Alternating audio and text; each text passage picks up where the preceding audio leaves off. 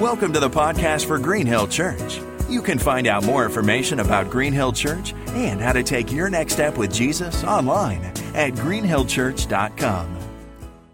If you would open your Bibles with me to Isaiah, Isaiah chapter 9.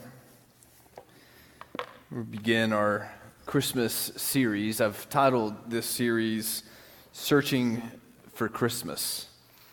Searching for Christmas. I believe wholeheartedly that every single one of us in this room and really every person on this earth is on some search. There's a sense in which deep within us there's uh, there's a need that we all carry. There's a longing that we all have. There's emptiness. There's voids that we all want to find and fill. Praise the Lord that we, as followers of Christ, have found the source of all the things that we need in Christ Jesus. And ultimately, that's what this series is about. We're looking at these different uh, realities, peace this week. And this idea of searching for peace. I'm convinced that we live in a world, in a time where people longing for peace are looking desperately to fill that void, that emptiness, that sorrow, that despair, that anxiety, that sense of need for peace in their life. A simple Google search, you can find many articles helping people discover a peace of mind, an inner peace within. Church, we live in a time and in, in, in, an age where there is more chaos and more disorder and, and, more confusion than ever before. The, the whole word of truth is gone. There's no substance upon which we can align ourselves in our culture anymore. But praise be to God that we have truth, we have the word of God, we have guidance, we have direction. And in the midst of all that, we as God's people find peace we find peace. As I was thinking through this message and even last night, just praying and just asking God to, to do a good work this morning, in a weird way, I just sense God reminding me of this truth that the enemy is a thief and what I think the enemy wants to do is to rob us of peace. I really do. Ultimately, he wants to rob us of a lot of things, but if he can remove peace, he's won a big victory. And church, I want to remind you this morning that we have peace. We have peace. It's been 11 months since I've been gifted the pleasure of serving as your pastor. And I look out and I see many even new faces that have come to this church even since I've been here. Church, God is doing a good work here at Green Hill Church. And I say that recognizing, and this is what the Lord kind of revealed to me last night the enemy wants to rob us of that. There's a lot that's happening in people's lives recently sickness, death, confusion. And I think that the enemy is trying to he's trying to stop what God's trying to do. And as I was thinking through that, and I was just thinking through this idea of searching for peace. God just reminded me of this reality. Let us not lose sight of who we are in Christ Jesus, what we have in Christ Jesus. And that even in the chaos of the things surrounding our world, we can walk in the midst of peace because Jesus Christ has come. Amen. He is our peace, searching for peace. We're going to be in Isaiah chapter 9, verses 2 through 7, but before we read that, I want to remind you that it was on a still, quiet, silent night the voice of God had not been heard for 400 years. The prophets were silent. And it was in that stillness, in that quietness, in that darkness, that an angel appears to some shepherds. And he announces the arrival of Jesus. Now, I don't know how it all went down, but I kind of, in my own imagination, think of it this way that God told this angel, Go tell these shepherds that Jesus was born. And all the other angels are like, well, why can't we participate? Right? Like, this is a big deal. Like, your son on earth, form of a baby, why does he get to do this? So the angels is down announcing, hey, Jesus is born. Well, then we know in the scripture that all of a sudden a multitude of angels, I think they're like, forget it, we're all coming to the party. And what does it say in the scripture that happens in that moment? They declare, they sing out, they give praise, they give glory to God in the highest. And then they say this listen, and on earth, peace. And on earth, peace. A time where there was no peace. God enters and brings peace. So, how do we understand this? How do we understand that our search for peace is over when we understand that Christ has come? Let's read Isaiah chapter 9, and let's read verses 2 through 7 together. It says this It says, The people who walked in darkness have seen a great light. Those who dwelt in a land of deep darkness, on them has light shone. You have multiplied the nation. You have increased its joy. They rejoice before you as with joy at the harvest, as they are glad when they divide the spoil. For the yoke of his burden and the staff for his shoulder, the rod of his oppressor, you have broken as the day of Midian. For every door, the tramping warrior in battle tumult, and every garment rolled in blood will be burned as fuel for the fire. For to us a child is born, to us a son is given, and the government shall be upon his shoulder, and his name shall be called Wonderful Counselor, Mighty God, Everlasting Father, and don't miss this, church, Prince of Peace. Of the increase of his government and of peace, there will be no end on the throne of David and over his kingdom to establish it and to uphold it with justice and with righteousness from this time forth and forevermore. And don't miss this last statement. The zeal of the Lord of hosts will do this. Nothing can stop it. This is the word of the Lord. So we see this prophetic word that Isaiah gives. It's written in the prophetic tense. In other words, it's written as if it's already happened, but yet it hasn't happened yet. It's still to come. And there's this sense in which there's this expectation, this searching for this coming Prince of Peace. This was written 800 years before the arrival of Jesus. For another 400 years, there were prophets that were continuing to give the word of God, and then silence for 400 years. Then, this stillness of this night, there is a cry of the voice of a baby, and it is the word of God speaking himself.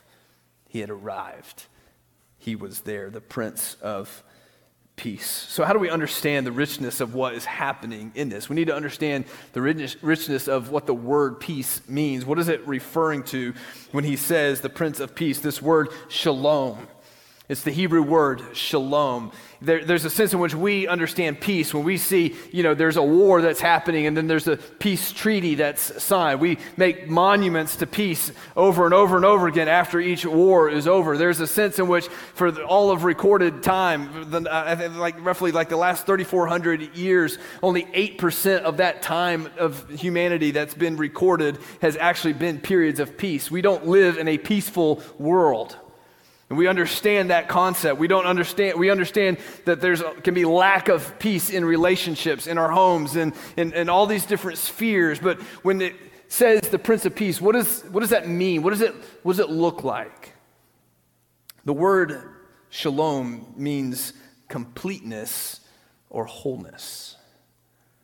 Completeness or wholeness. Yes, there's a absence of conflict, but it's much more than that. It's fuller, it's not just the avoidance of something, conflict or fear or terror, but rather it's the presence of something else, this completeness, this wholeness. Job, when he writes, he uses this word shalom when he talks about that his tents are in a state. He says, My tents are in a state of shalom.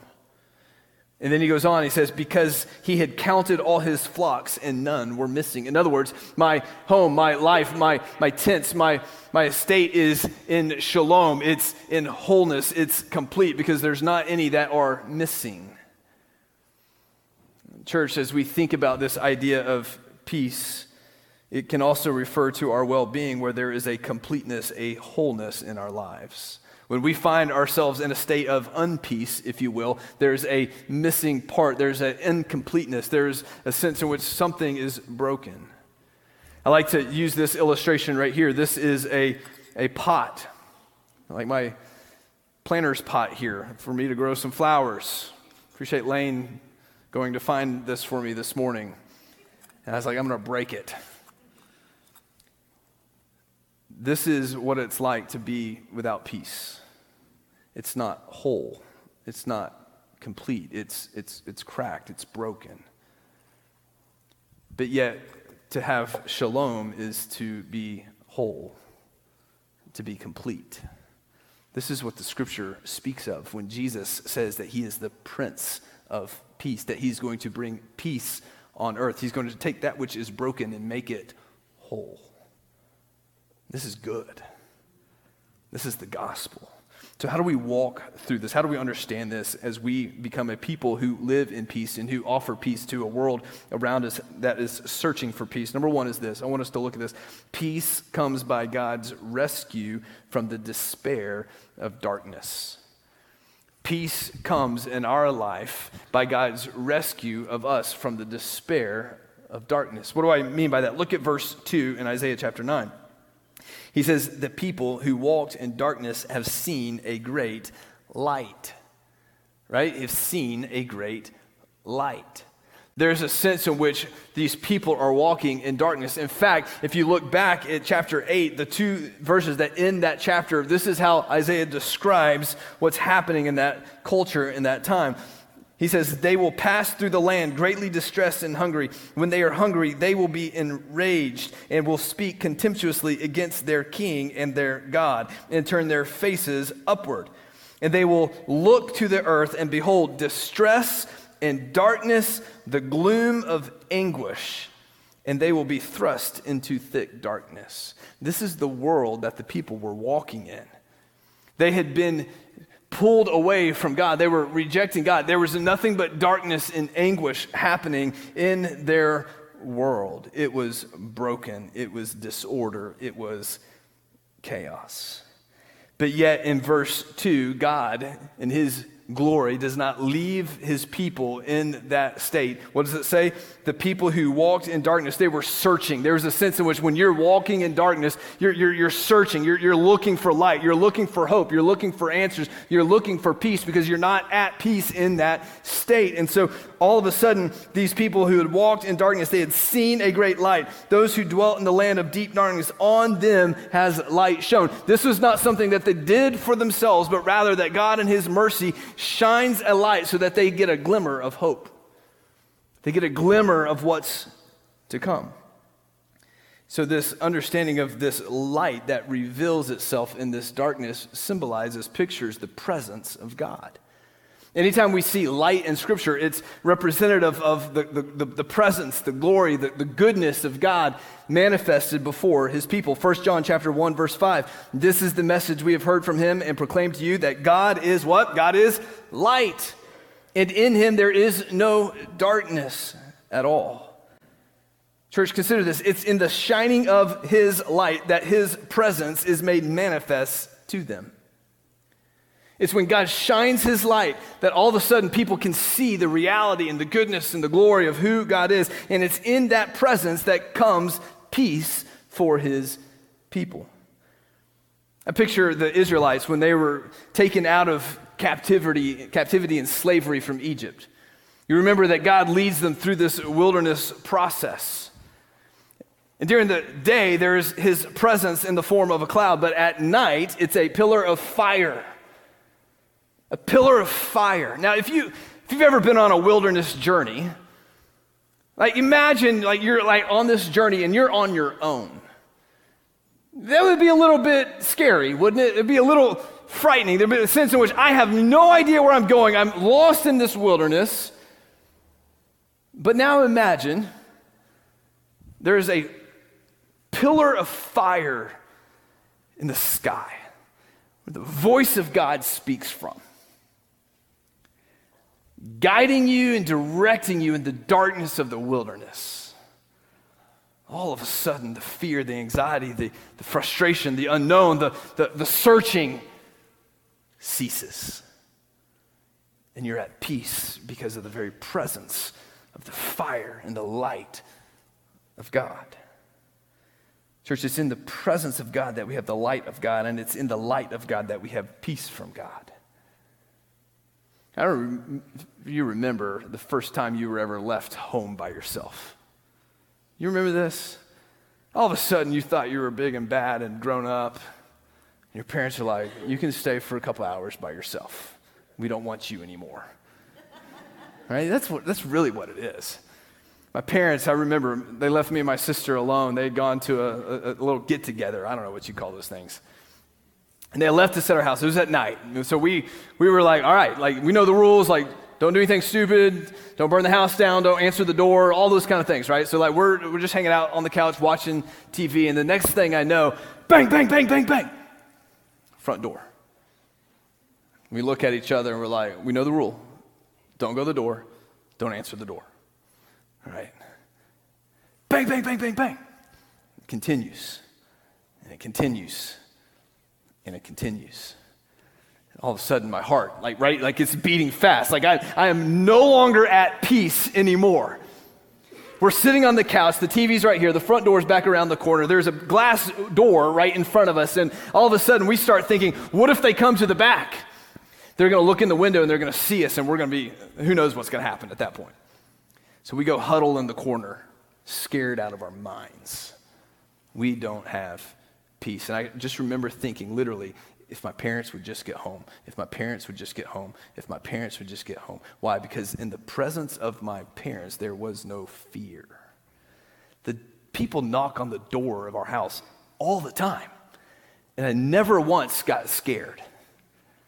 But it was the lack of the presence of my parents that all of a sudden the unknown, the fear, the anxiety, the, the grippingness of all of that grabbed a hold of me. And as soon as my parents walked in the door, everything was calm. See, this is what God has done for his people in the midst of the darkness. They're walking in the darkness and he shines a light. He gives them a glimmer, he gives them his presence. And it's in his presence that peace arrives. And so, church, remember whatever it is that you're walking through understand that it is the presence of God that gives you the peace in the midst of what it is that you're walking through. His presence brings light. Now, I want, I want to walk us through some, some understanding of Scripture to, to see how God is the peacemaker in all things in this idea of darkness. If you go all the way back to Genesis, to the creation account, to Genesis 1 2, listen to what it says. The earth was what? Without form and void, chaos.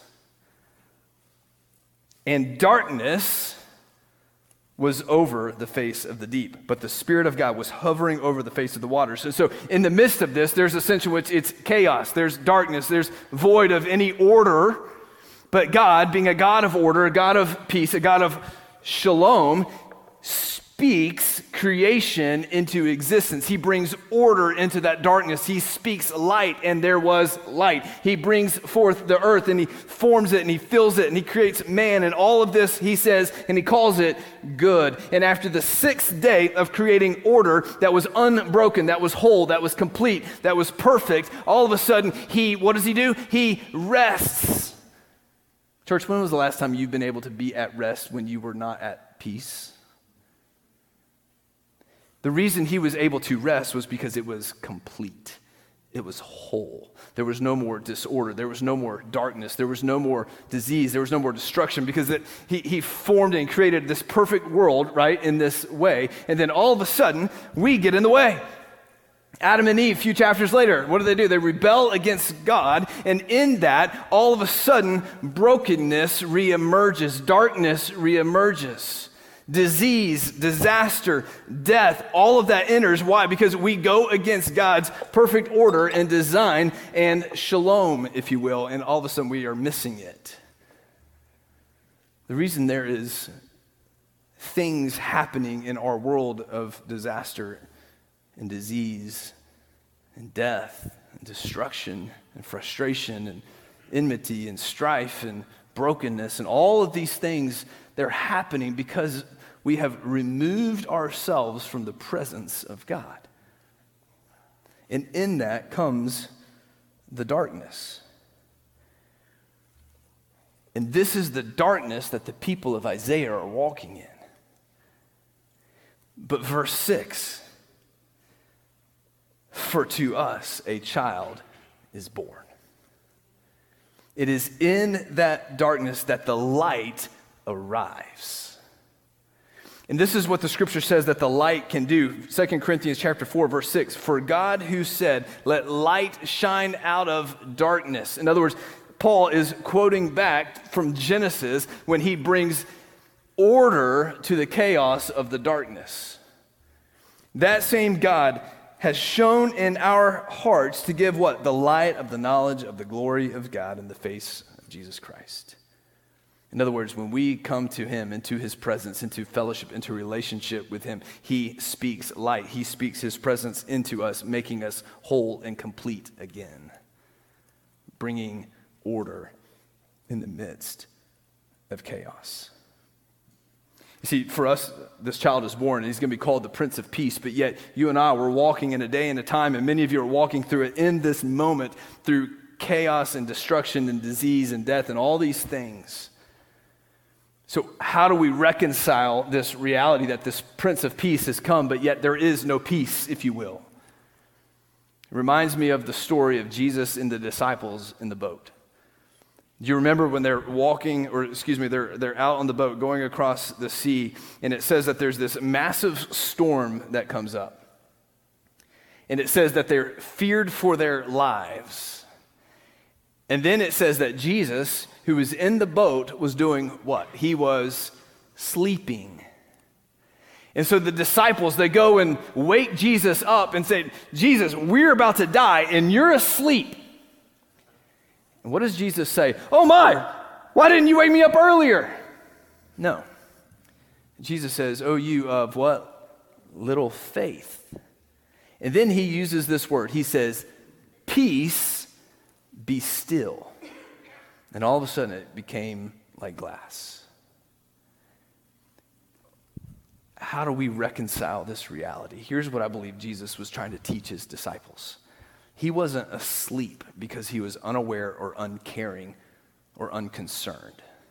He was asleep, watch this, because he was present and completely in charge of all things happening around him. He was asleep because I think he was at peace he was able to be at rest in the midst of the storm around him because his presence, because God himself was in charge of it all.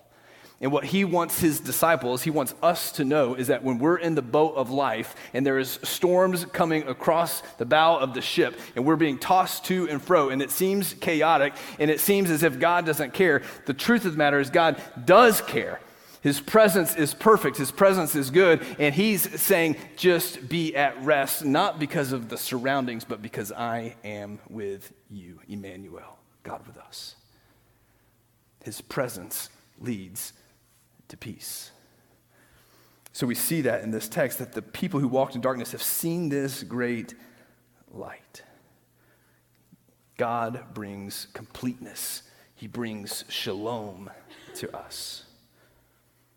Number two, we see this in verse 4. It's this that peace comes by the freedom gained through Christ Jesus. Peace comes through the freedom gained through Christ Jesus. Look at verse 4. For the yoke of his burden and the staff for his shoulder, the rod of his oppressor, you have broken as on the day of Midian. What is he talking about here? The, the, the people during this time, they were being oppressed by the Assyrian king. There was a sense in which there was this, uh, the, the, the Assyrian king was going to come and was going to be conquering the people. They were going to be oppressed. They were going to be beaten by the, what was it say, the staff for his shoulder, the, the rod of his oppressor. There's the sense that that's used to beat them. There's a yoke of slavery. There's a yoke of, of being uh, subject to this ruler. And what the scripture says, what the prophecy is showing, is that that, that yoke, that staff that is oppressing you is going to be broken. In other words, it will be no more. It will be gone. You will be set free from this oppression. Church, this is a prophecy of what's going to happen for the people of God. That we have this yoke of sin, that we are enslaved to sin, that we are oppressed by the oppressor, and that all of a sudden that God is going to do a work. He's going to bring peace on earth. And how is he going to do that? He is going to break the yoke. He's going to break the rod that oppresses us of sin. He's going to deal with it finally. We'll be set free from it. We will be made shalom, whole, at peace. How do we understand this? How do we, how do we think through this? Listen to what Ephesians chapter 2, verses 1 through 3 says. I'm going to read it quickly. It says, And you were dead in your trespasses and sin in which you once walked, following the course of this world, following the prince of the power of the air, the spirit that is now at work in the sons of disobedience, among whom we all once lived in the passions of our flesh, carrying out the desires of the body and the mind.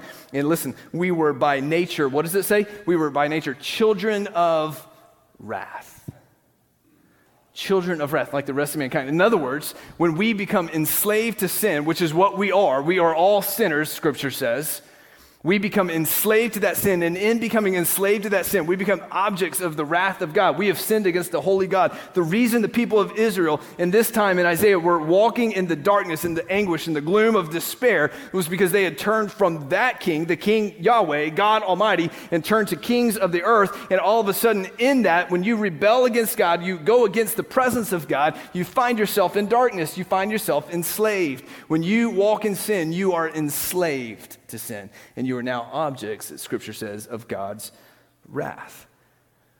Now, I don't know about you, whenever you sinned against your parents when you were a kid, right?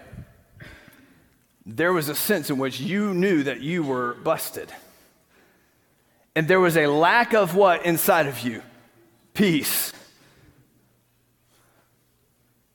Did you know as that restoration process works itself out between you and your parents and there was forgiveness? All of a sudden the peace was back. See, this is the beauty of what God has done. And this is why Jesus is the Prince of Peace. This is why he is the peacemaker. This is why he brings peace to the earth because we are objects of God's wrath. There is a war between us and God. We have rebelled against him. There is enmity and strife and discord and separation between us and God. But Jesus, he comes between us and he becomes the one who makes right the relationship between us and God. Listen to what the scripture says. This is Romans chapter 3, verse 22.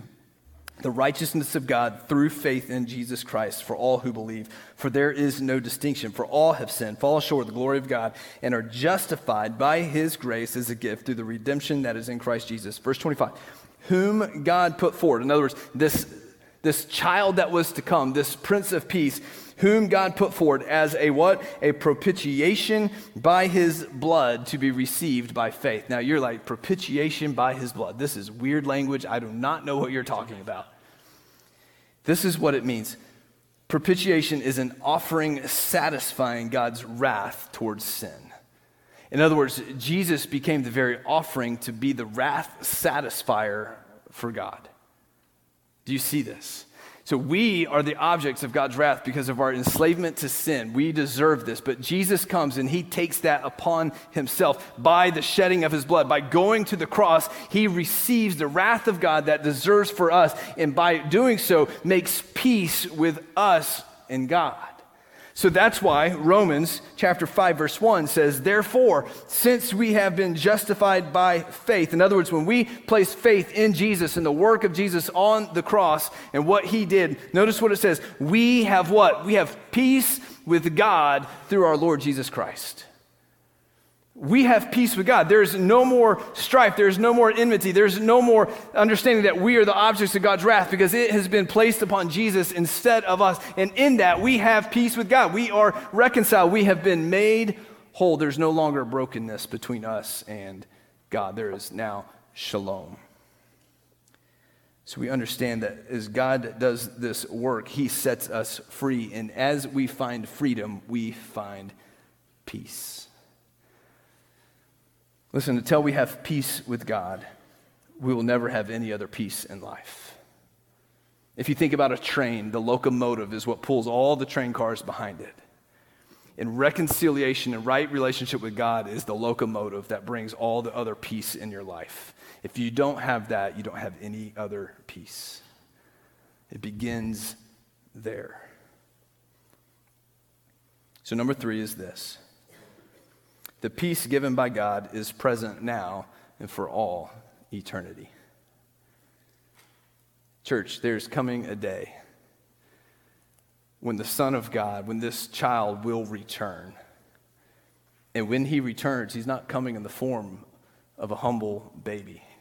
He's coming as the conquering king who will put an end to all wars, who will put an end to all striving, who will put an end to all lack of peace. He will make complete all things broken, and we will live in forever in eternal state of shalom, of completeness, of wholeness. We long for that day. But yet, we live today. We live today searching and longing for that. So, how do we live in this moment of peace now? You see, Jesus brings peace to this earth. The, the, scripture says, look at verse 7 of the increase of his government and of peace, there will be no end. It's for eternity on the throne of David and over his kingdom to establish it and to uphold it with justice and with righteousness from this time forth and forevermore. In other words, peace is not just for eternity, peace is for today. Church, God wants you to walk out of here in peace, of wholeness, completeness. What, what, is, what does that look like? You see, Jesus shows up, right, in the midst of that darkness and brings peace on earth. Well, what did that look like? Well, let me tell you a few things. He healed lepers, he healed the sick, he healed the diseased. What did he do? He made them whole. He brought shalom to them, he brought peace to them. He fellowshipped and ate with sinners and he forgave them. What did he do? He brought wholeness and completeness to their brokenness. He calmed storms. He made them be at peace, be still. He raised the dead. In other words, watch this. The kingdom of God, as it is in heaven, came to earth through Jesus. And anywhere that the kingdom of God exists and rules and reigns, that's where there is peace. That's where there is wholeness. That's where there is completeness. And so when we become Christ followers, the scripture says that we are citizens of the kingdom of God. And so the kingdom of God lives in us and through us. And so we have peace because we are citizens not of this world where there is disorder and darkness. We're citizens of the kingdom of heaven. And in that we find ourselves walking in peace. So, how do we do this? Let me, let me give you just a couple things. Number one is this rest in the presence of the Holy Spirit in your life. How do I walk in peace today? You rest in the presence of the Holy Spirit in your life. Why? Listen, John 14. This is Jesus talking to his disciples. He says, But the Helper, the Holy Spirit, whom the Father will send in my name, he will teach you all the things and bring to your remembrance all that I have said. Now, verse 27, we missed this. Peace I leave with you. Peace I leave with you. My peace I give to you. Not as the world gives, do I give. Not let your, let your hearts not be troubled, neither let them be afraid. In other words, you can walk in peace because I'm leaving you something even greater than me, the Holy Spirit, who will dwell within you, the very light, the very presence of God, who has set you free, removing all sin, all chains, all captivity, and you are now walking in freedom. So you walk by the Spirit, and as the Holy Spirit is in you, you have peace. Walk by the Spirit. Rest in the presence of the Holy Spirit. You have peace with Him. The second thing to do is this fix your mind upon the truth of God. Listen, we live in a world that is bombarding us with information. And when we begin to cling to that rather than to the truth of God, we will never be at peace. But listen to what the scripture says. This is one to memorize. This is one to know. Isaiah 26, verse 3. You keep him in perfect peace whose mind is stayed on you. Don't you love that?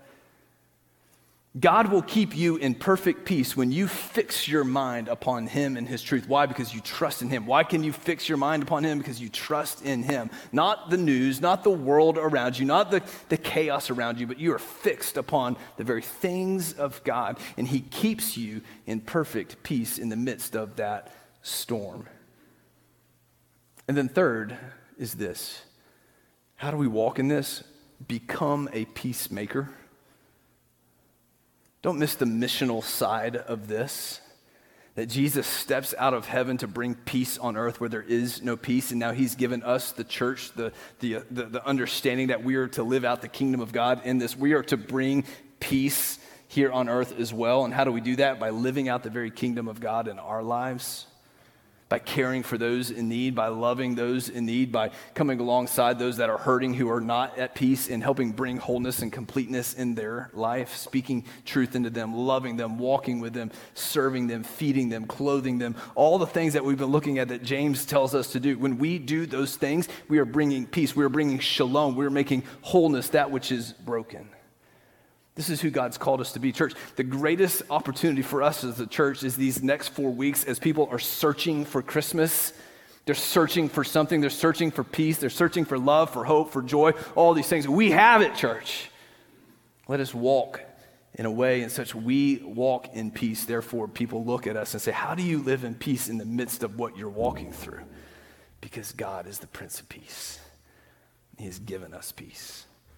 D.L. Moody, he wrote this. He said, A great many people are trying to make peace, but that has already been done. God has not left it for us to do. All we have to do is enter into it. Church, what are you walking through? What's happening in your spirit? Are you at peace? It begins with the very presence of God and relationship with God and allowing Him to do a work in you. And in that we find rest. Would you bow your heads with me this morning? Father, we come before you right now. We thank you for your word, and we thank you for the gift of Jesus. We thank you for the Prince of Peace. That you have sent Jesus to take that which is broken, that which is incomplete, that which isn't whole, and to make it whole again. And Lord, so we rest in your presence. We rest in your freedom. We rest in your peace that is both now and for eternity. Lord, I pray for the person that's walking through a very difficult time right now. God, I pray that you would guard their heart and their mind with your presence and your peace. God, I pray for the person that doesn't have a relationship with you, who is literally, the scripture says, objects of your wrath. Lord, I pray that they would see and recognize that Jesus has come to reconcile, to make right, to make whole that which is broken between them and you. God, I pray for their salvation. Lord, you do a work. Lord, you make complete, you bring shalom, you bring peace as only you can. In Jesus' name, amen. This morning we're going to respond in song. Pastor Casey and I will be down front. If you need someone to pray with you, maybe you're walking through something. Someone came in the first service, they're walking through something, and they just said, Will you just pray? This is timely. I need peace. We're walking through some very difficult stuff. Maybe that's you. We want to pray with you, we want to walk with you. You come as the Lord leads. Thanks for listening to the podcast for Green Hill Church. For more information about Green Hill Church, go to greenhillchurch.com. Thanks for listening.